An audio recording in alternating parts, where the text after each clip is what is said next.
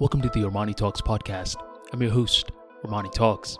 In this podcast, I'm helping you level up your five soft skills public speaking, storytelling, social dynamics, emotional intelligence, and creativity. Five soft skills for you to change your life forever, skyrocket your confidence along the way. In this episode, we're entering the world of social dynamics to talk a little bit about disagreements. I found it fascinating that in the eastern side of the world, when someone is having a debate with another person, before this person can disagree with the opposition, they must first summarize the opposition's points.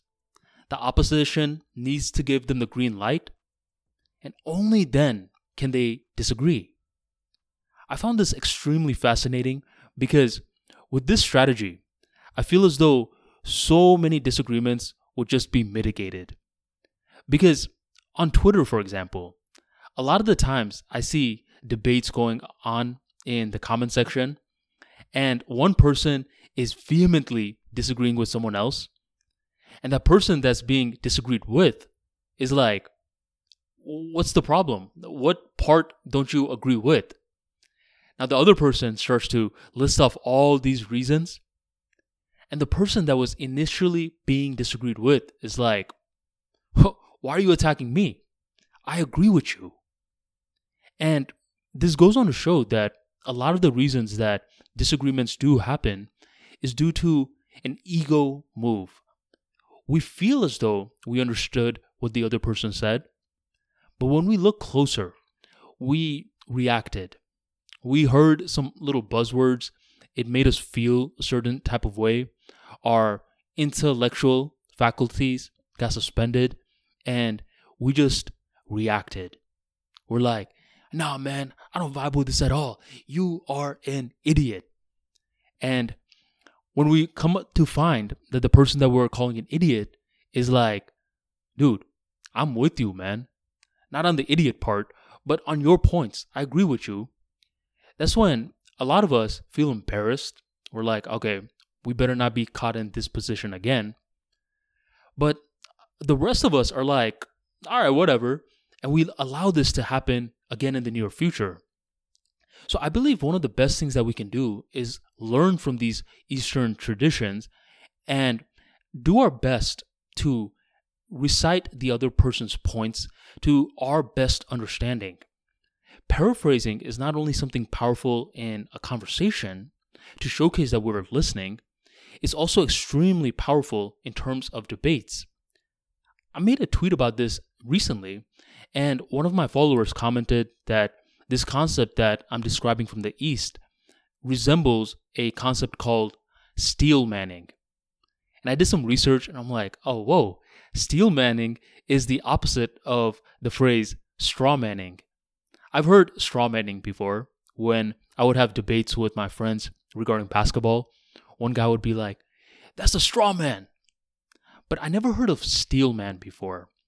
And I believe if more of us steel manned and did our best to showcase that we were listening to the other person rather than just planning out what we were going to say next, in cases like this, disagreements will be melted away. Now, that's not to say that disagreements are a bad thing. Disagreements in a timely manner can showcase that not only are you listening, but you're doing your best to further educate this person on your perspective. If the person that you're speaking with is mature, then they're going to be extremely open to the disagreement. If you're speaking to someone who's extremely reactive, then that's on you. You could keep pushing the disagreement, or you could just transition topics.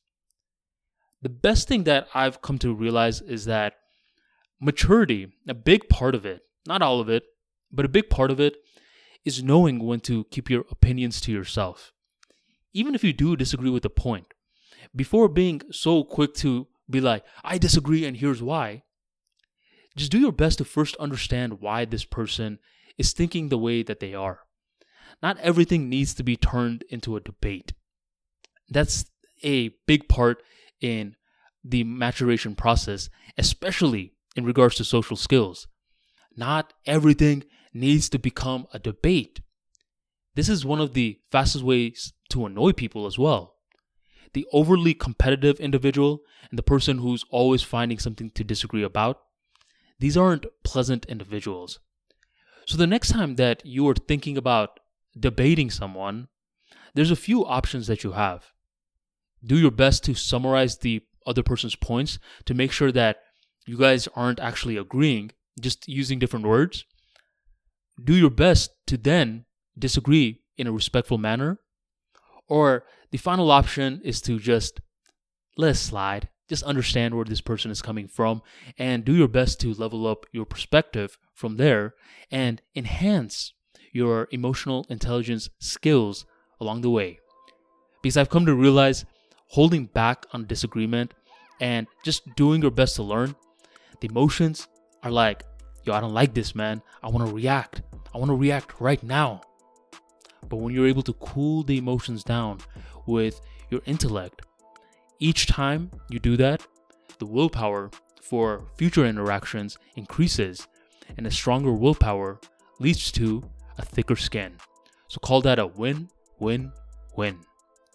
If you want more practical insights like this into the world of social skills, be sure to check out my book, Charisma King, practical book that helps you manage social anxiety, build a strong social circle, and build your persuasion skills so you can become an attractive personality. To grab a copy, check out the link in the description box right on below. And thank you for joining the Armani Talks podcast.